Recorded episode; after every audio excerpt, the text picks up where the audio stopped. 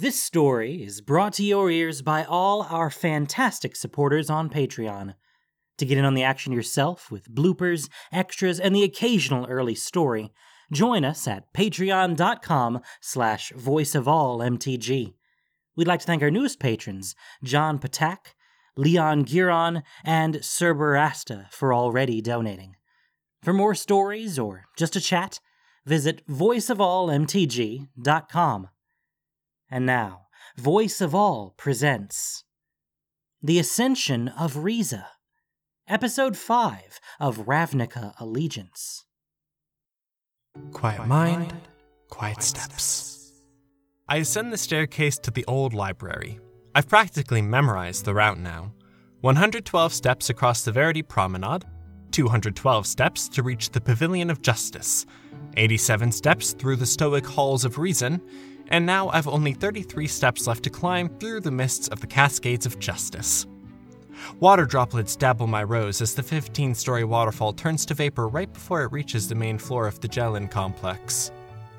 If I look down, I would see hundreds of Azorius bureaucrats and legislative members walking across the atrium in orderly lines. But I dare not look. That's the surest way to lose my footing. And with no handrails to steady me if I stumble. Quiet, mind, quiet steps. Quiet mind, quiet steps. The sprawling archway of the law library finally greets me, and I exhale the softest sigh of relief to be on level ground. I'm immediately enveloped by the aroma of dusty law books, leather bound treasures of order and righteousness. Most law mages in my cohort do their research in the Runes Library, but with histories that run as deeply as Ravnica's, it is prudent to study the origins upon which our laws were built.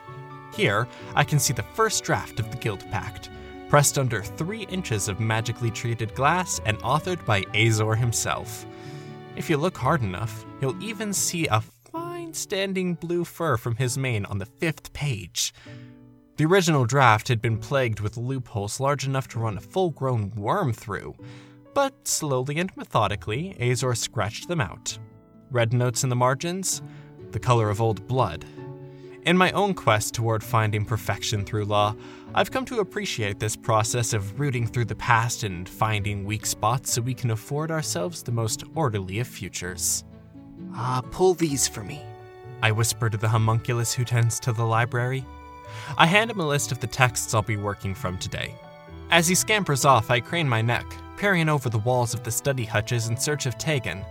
She hadn't been in her chambers when I checked, and my impatience was too thin to wait for her return. The inaccessibility of the Old Laws Library made it a favorite place for sphinxes, so chances are I'll find her here.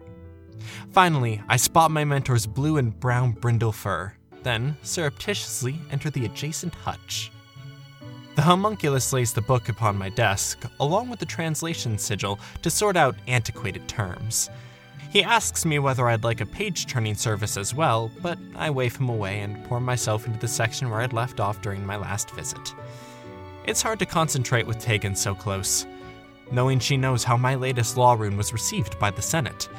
The loophole I'd closed was a major one, and the new law that I'd drafted consisted of three pages of the most judiciously convoluted legalese, including 15 double negatives, 12 triple negatives, 7 footnotes, and 28 qualifications, all fitting into a single perfect sentence. I fight back my nerves and my desire to pry Tegan for answers, and then lose myself in an old map of the 10th district as I wait for my mentor to notice me. I trace my finger along the Transguild promenade, noting the difference 500 years has made. Many of the neighborhoods featured on the map have now fallen to the hands of the Gruul. The Ghost Quarter was three times the size it is now, Zonot 7 was but an unassuming lake, and further upstream is a fully functioning Azorius enclave, a once thriving community that now sits in ruins thanks to a 30 block tract of land run by rogue Izzet chemisters called the Think Tank. The think tank jurisdictional fallacy was a favorite problem given to the first year law mages. No one in my cohort had solved it, and no one in the many years since. Four guilds have expressed their claim to the area the think tank rests upon. First, the Golgari, as the land the think tank sits upon is actually a raft of garbage jutting into the river.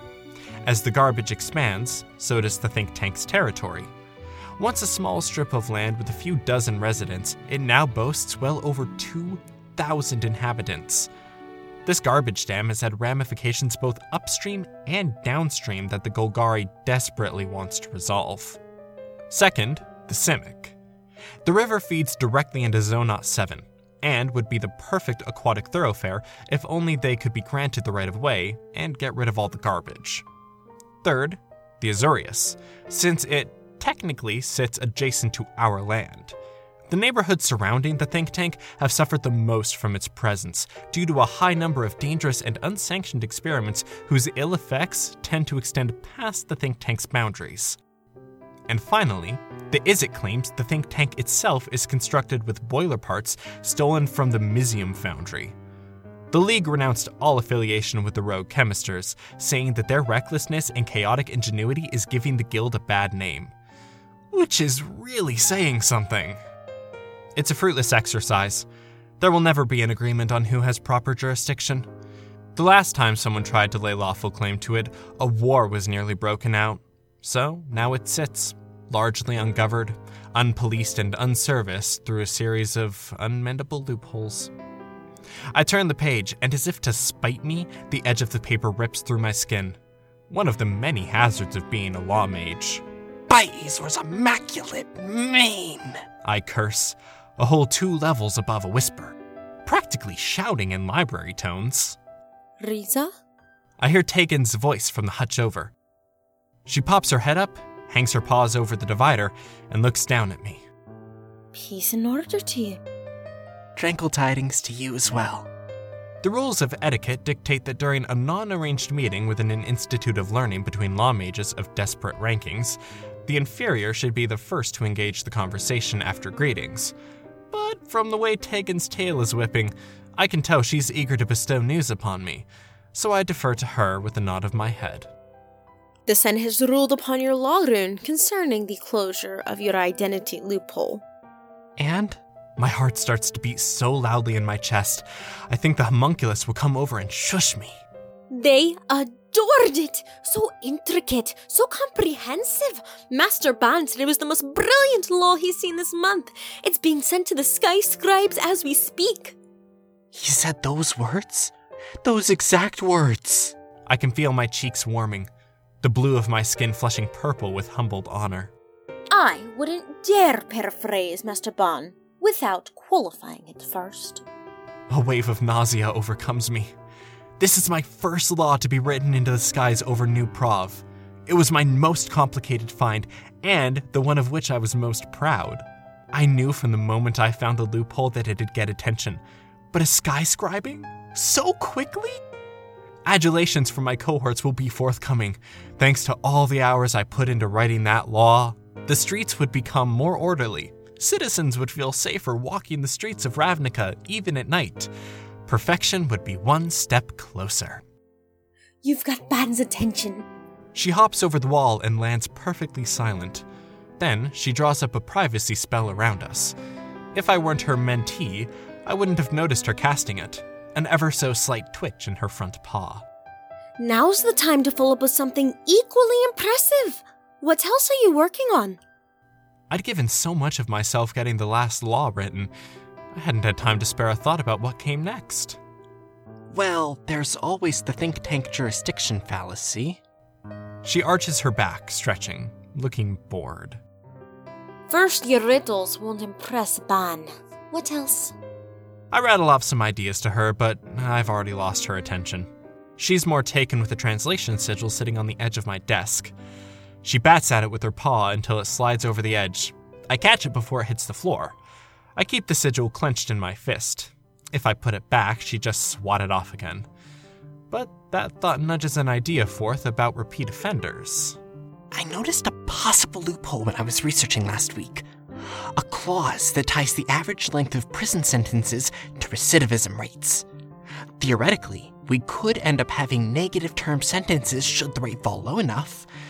I would have followed up earlier, but it referenced an ancient Azorius law, 394 H, and I'd need to have someone fetch the corresponding scrolls from the historical archive to confirm.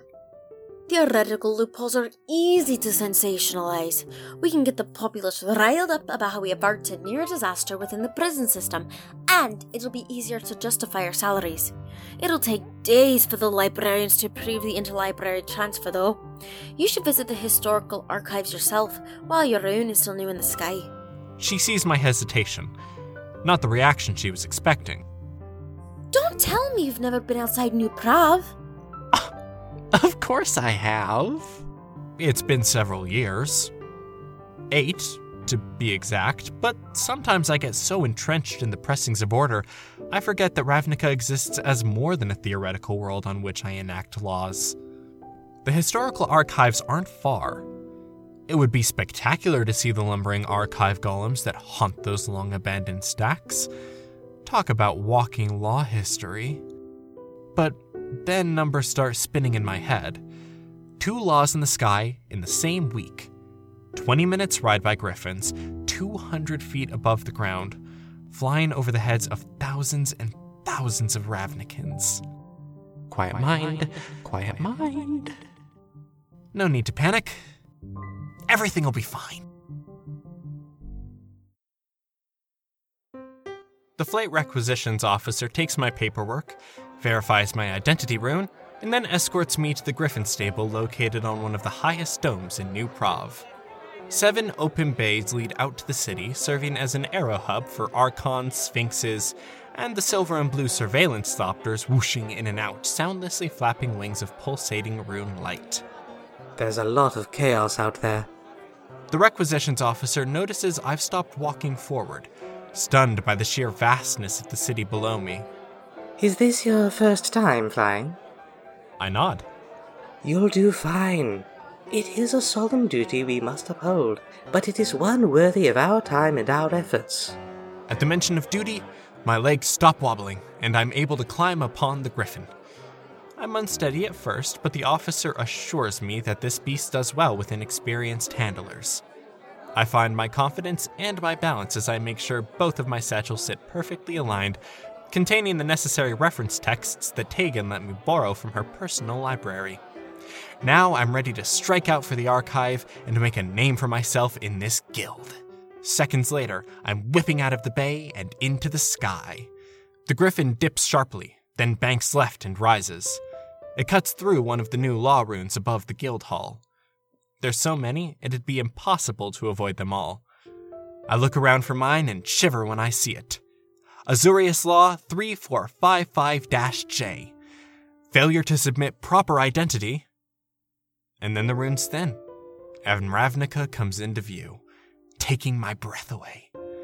The city stretches as far as the eye can see, a patchwork of colors and styles, buildings ranging from massive and bulky to thin and stately, and everything in between.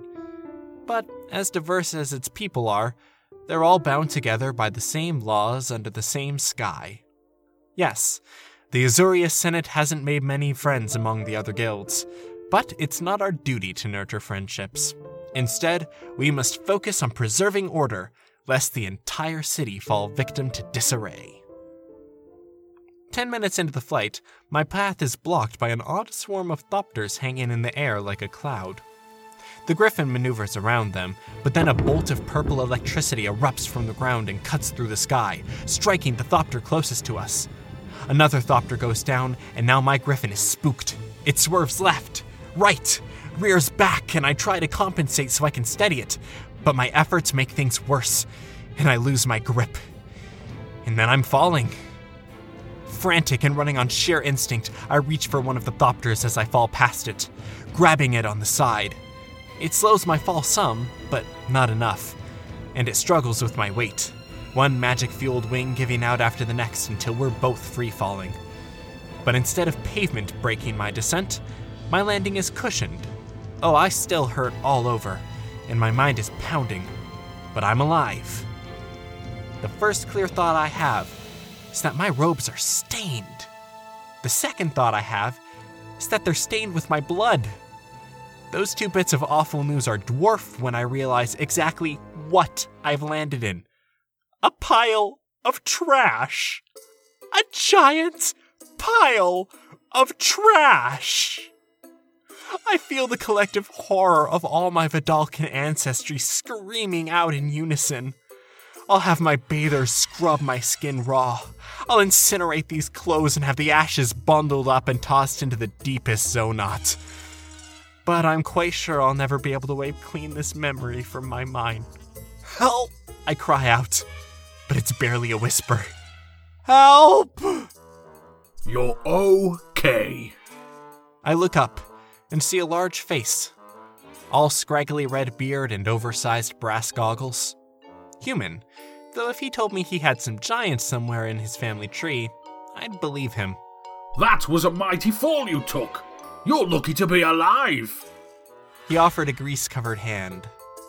At least, I hope it's grease. I reluctantly take it. It doesn't feel much like luck.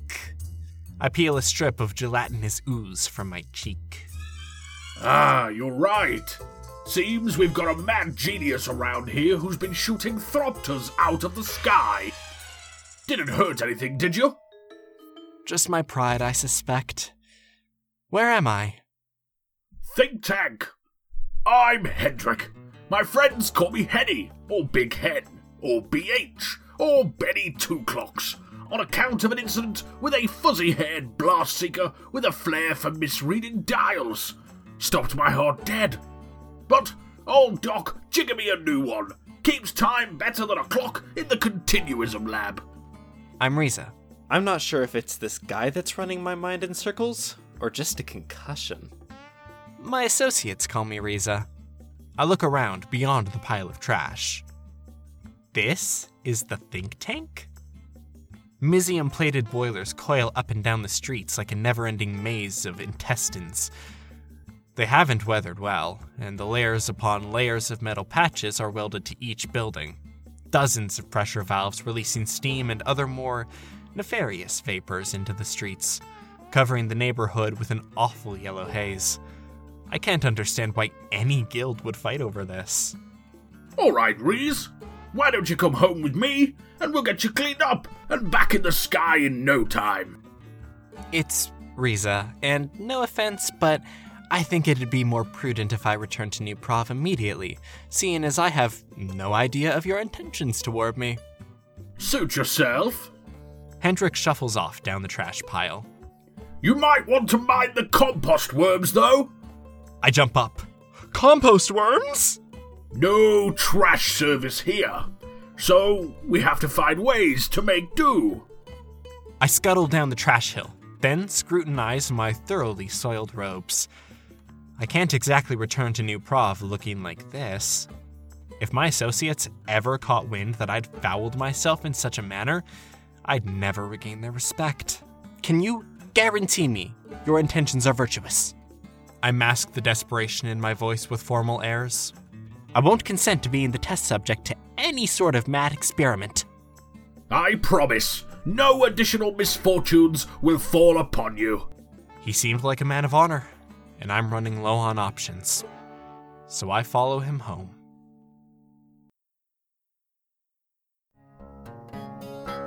For some reason, I thought the industrial boiler works design of the think tank was just a poorly conceived facade, and that Hendrik's apartment would boast comfortable living and dining quarters and all the comforts of home. But it's worse inside. Brass piping and valve wheels jut out into every conceivable space, creating trip hazards and burn hazards wherever I turn. Their entire home is so engulfed in steam that it's taken the wrinkles out of my robes. I start sweating profusely, and Hendrik motions me over to a slightly less steamy corner. BH, is that you? Me and a guest. Apparently, it's raining men. That maniac with the ball lightning generator is shooting thopters out of the sky again. He nudges me in the ribs. Reezy here was the latest casualty. Riza. I correct him again as a lithe human walks out. So thin and graceful he could be Vedalken, if it weren't for the hue of his skin and the thick mound of curls on his head. BH has given you a nickname already. Means you're in trouble. He likes you. He smiles. Uh, I'm Yanin. I keep the gears from falling off in this little hovel. Master Chemister. if you're the sort that likes respectable titles. Get him cleaned up and fed, eh, Mooney? Hendrik slings a tool satchel over his shoulder. I'll arrange a way for him to get back home. Mooney. I ask Yanin once Hendrik is gone. He says my eyes glow like the moon's. Hmm. Yanin shrugs. No one else calls me that. BH is a bit eccentric, even for a scatterbrained chemister with a slight death wish. So, Riza. Is that short for Riza Jalis? I stare at him, marveling at how he knew that, and how he'd pronounced it so effortlessly. Yes. How? Ah, I was raised by Vedalken. My biological parents were killed in a lab explosion a few blocks from here. Mum and Pap felt partially responsible for the faulty blister coils. I'm sorry. In the back of my mind, I can't help but think that if only they had proper oversight, perhaps the accident wouldn't have occurred at all. Ah, that's just how it works in the think tank. If your inventions hurt someone, you do your best to make it right. They took me in without a moment of hesitation. We can't count on anyone else, so we have to rely on each other. He gestures to an opening between copper pipes. Let me show you to the bath. I grit my teeth and follow along, hoping the tub won't leave me dirtier than I already am. But when Yanin opens the door, it's a little oasis inside. The porcelain gleams. He hands me a washcloth, towel, and a vial of Vedalken cleansing oils. I was going to give these to Mum to celebrate her purification rites, but seems like you need them more. I must have a confused look on my face, because he smiles his disarming smile at me again. Oh, I forgot. You're from New Prahv. Probably used to your own personal bathers and all that. Here, I'll get you started. He pulls a brass knob and the water starts flowing. Then, he opens the vial and lets a few drops of oil fall into the tub. A light blue mist coils upon the water's surface.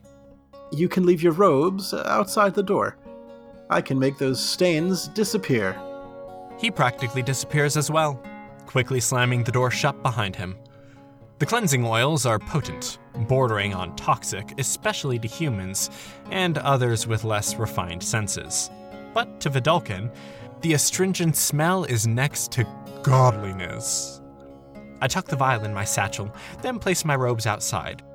Yanin wasn't wrong about the bathers. Nevertheless, I don't intend for this excursion to get the best of me, so I render my skin clean the best I can, then submerge myself under the water and spend several minutes in deep thought. When I come up, the air hits my face and I rest for a moment, letting my body reacclimate to breathing through my lungs.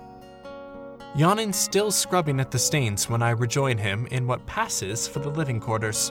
He holds the robes up, and sure enough, the fabric is nearly pristine. Most humans would stop now and call it clean, but Yanin gets back to work until there's nary a sign of imperfection. Your parents raised you well. we chat about our favorite Vedalken customs, and time just slips away from us. But as the light from outside starts to change, Yanin's posture does too. BH should be back by now. It's getting dark. The way he said dark definitely made it sound like something undesirable. We should go check the workshop. He's got an obsession with that place. So we venture off a couple streets over, where the main machination that is the think tank doubles in size and complexity. The Mizzium is so dense here I can feel it in my teeth.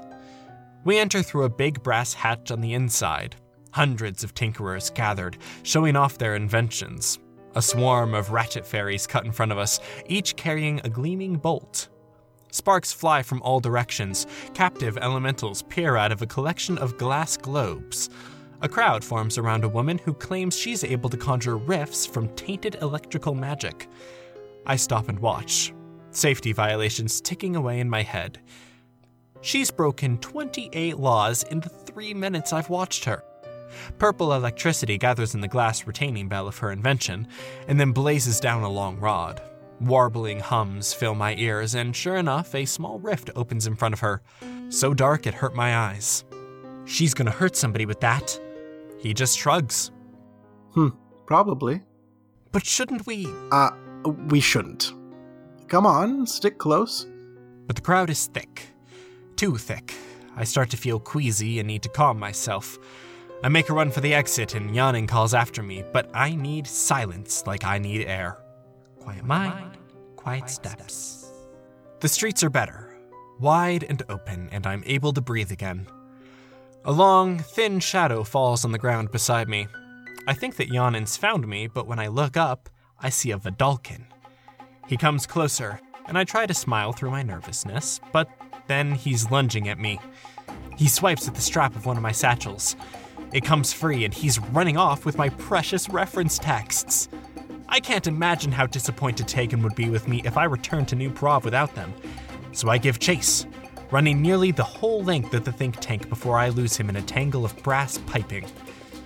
Exhausted, I take a moment to calm my breath, then realize I'll need help to get those books back. Slowly, steadily, I climb over the piping, venturing into non disputed territory, where Azorius law is undeniable. Three arresters approach me, and I breathe a sigh of relief when I see them. From the crinkle of their brows, I suspect they're not quite as happy to see me. You there! What's your purpose here? My purpose? I'm sorry. I was seeking you out for. What's your name? Do you live around here? The questions keep coming, and I'm stunned by their brusque demeanor. The arresters I've encountered at New Prahv are nothing but pleasant. We got reports of a mugger who's been wreaking havoc around here. Finally, I think we're getting somewhere. But then, You fit the description. Tall, blue, bald. so basically, Vedalken. That could be anyone. He was last seen with a satchel, just like that one. Let's have a look, shall we? What's inside? My personal property. I know there are laws to protect me, but all that knowledge drains out of my head when a sense of raw vulnerability overcomes me. I fight back against those feelings, steadying my logic and my nerves. I'm Riza Jalis Agnos, law mage at New Prahv. I had an accident with my griffin and had the extreme misfortune of being stranded in the think tank where I was mugged by some hooligan. And now I'm trying to recover my lawful property so I can return home. I'd hoped for your assistance, but you've done nothing but harass me from the moment you saw me. Now, let me get your names so that I can pass them along to my superiors as soon as I get back to the Jelenn Column complex. The arrester's body language changes immediately. They look me once over, and one of them starts to speak, but then a blood curdling scream comes from down the street. Two of the arresters take off in response, and one remains. Sorry for bothering you. If you'll just present your identity rune, we'll wrap this up and you'll be free to go. Free to go? Are you going to help me find who did this? I reach into my satchel for my identification. If it happened in the think tank, I'm afraid we have no jurisdiction there. I growl as I continue to fish around in my satchel for my identity rune, but then slowly realize that it was packed in my other satchel. My eyes lock with the arresters. Problem? Her posture shifts back to the offensive. No, no problem. That new law that I'd put in the sky enters my mind. Failure to produce proper identification will result in detention for an indefinite amount of time. As long as it takes some overworked public servant to determine if I am who I say I am. In other words, I'd be sitting in an Azorius jail cell for a long, long time. I couldn't let an arrest tarnish my reputation at New Prahv. It'd be like seeing everything that I've worked so hard for wash right into an open sewer. My hand touches the vial of cleansing oils Yanin had given me. I retrieve it from the satchel, then throw it down at the arrester's feet. Glass breaks and a caustic odor fills the air. The arrester begins coughing and wheezing, and then I am running. The arrester hails her partners, and they're all after me, eyes bleary and red from the oil, snot trickling from their noses like busted faucets. It slows them down, but not by much. At every street, I keep looking for nooks and crannies that will take me back to the relative safety of the think tank, trying to ignore the fact that I've made things a million times worse for myself. There's no escape. I'd have to climb back inside, and I couldn't get up fast enough. I'm cornered, caught at the end of an alleyway. I turn, watching my pursuers as they close in. They stop in their tracks as an ominous blue light cuts through the stream. Their jaws drop. I turn and see it too. An unwieldy, flying contraption that looks like it's held together by a combination of a little bit of piping tape and a whole lot of sheer willpower. Hendrik peeps his head out. Come on, Riesmeister. He motions to the back of the vehicle with his thumb. Yanin leans out to give me a hand up. Then something familiar strikes me. The vehicle consists of sleek white metal interspersed with blue glass domes.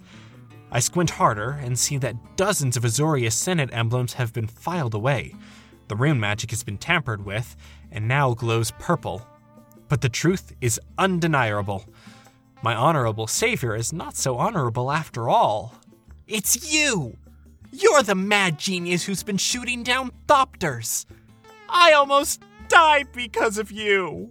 Yeah, sorry about that. Not the Thopter part, just the part where you fell out of the sky.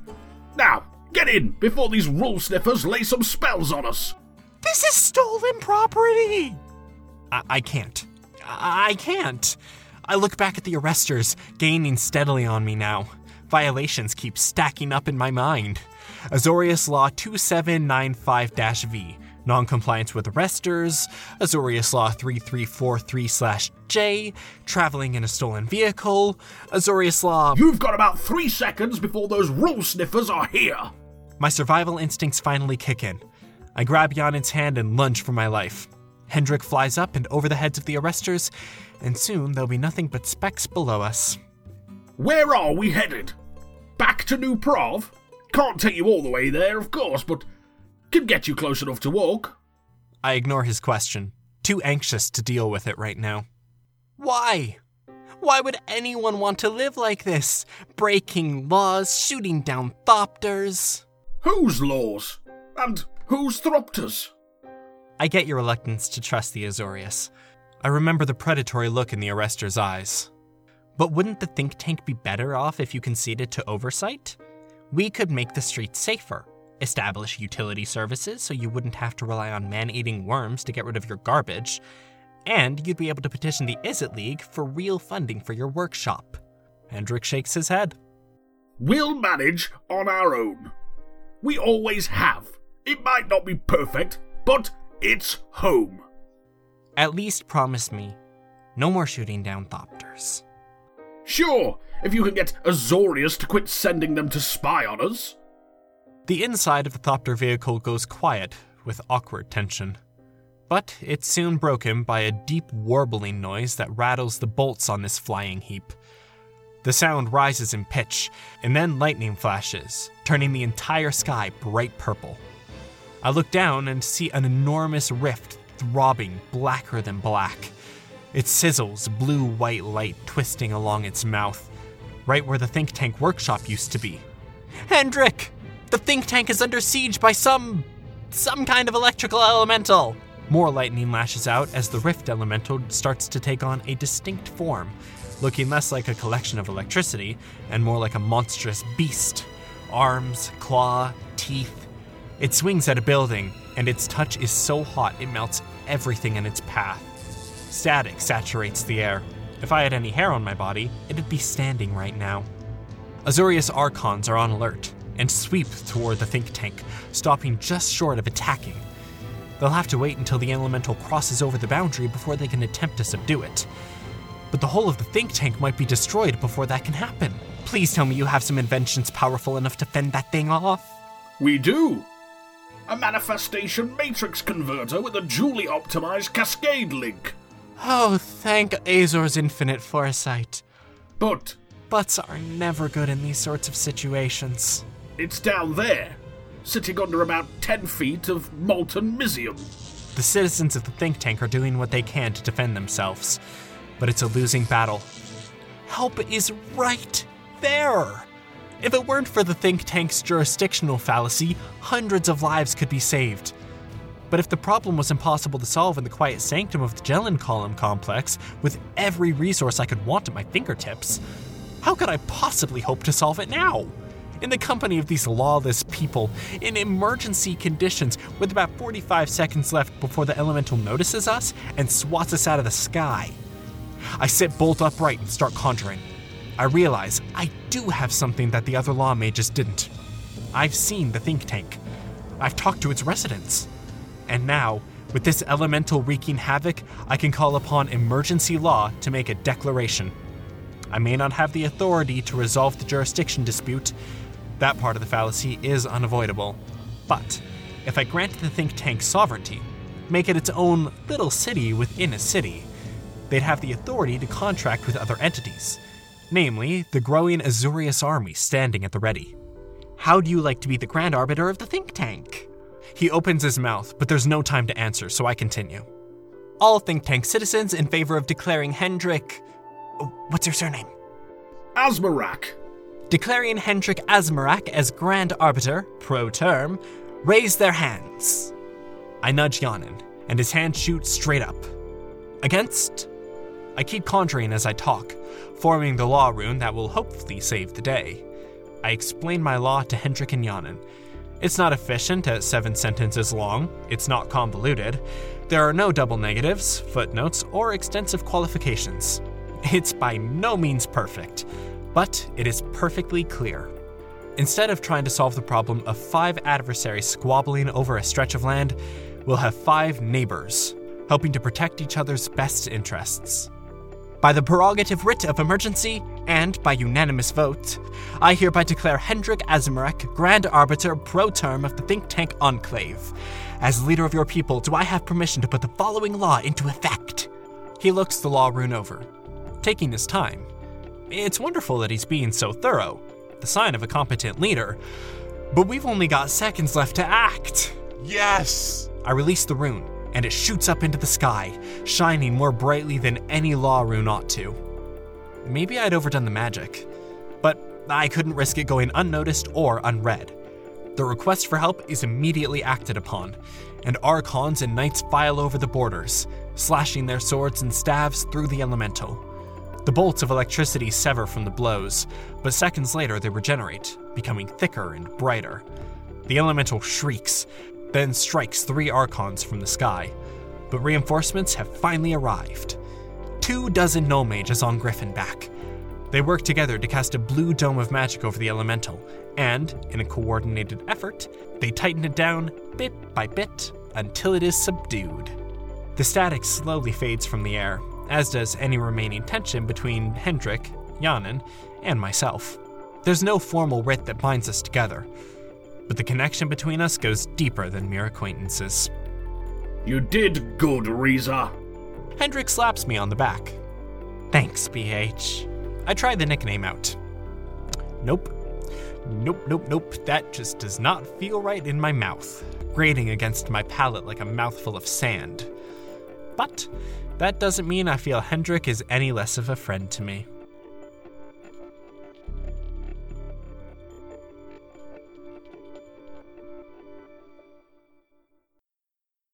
You sure you want to go through with this?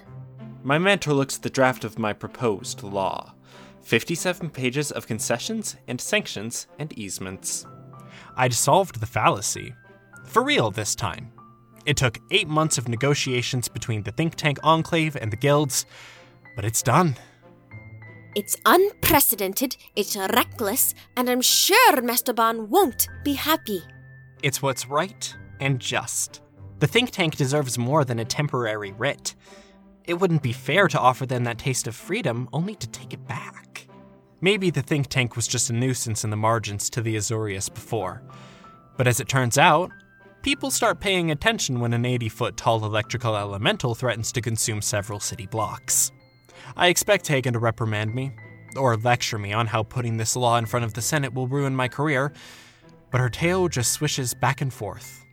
Back and forth. I don't think I can be your mentor anymore. What? Why? I'm eager to do whatever I can to stay under her supervision. You have to believe in me.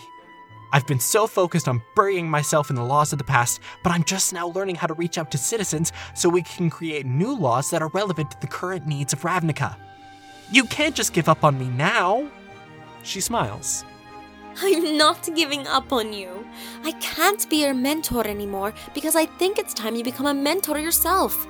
I believe in you, but what you want is going to be hard to sell to people like Ban. But if you can start changing the minds of those who will come after us, maybe we can get more people on our side. And who knows? She leaves the thought open, letting the silence stir. Getting four guilds and an enclave to agree on a small plot of land was an enormous amount of work, but it pales in comparison to the larger issues plaguing Ravnica. But with justice on our side, true justice. Who knows? Maybe one of the law mages I'll mentor will be the author of the next guild pact.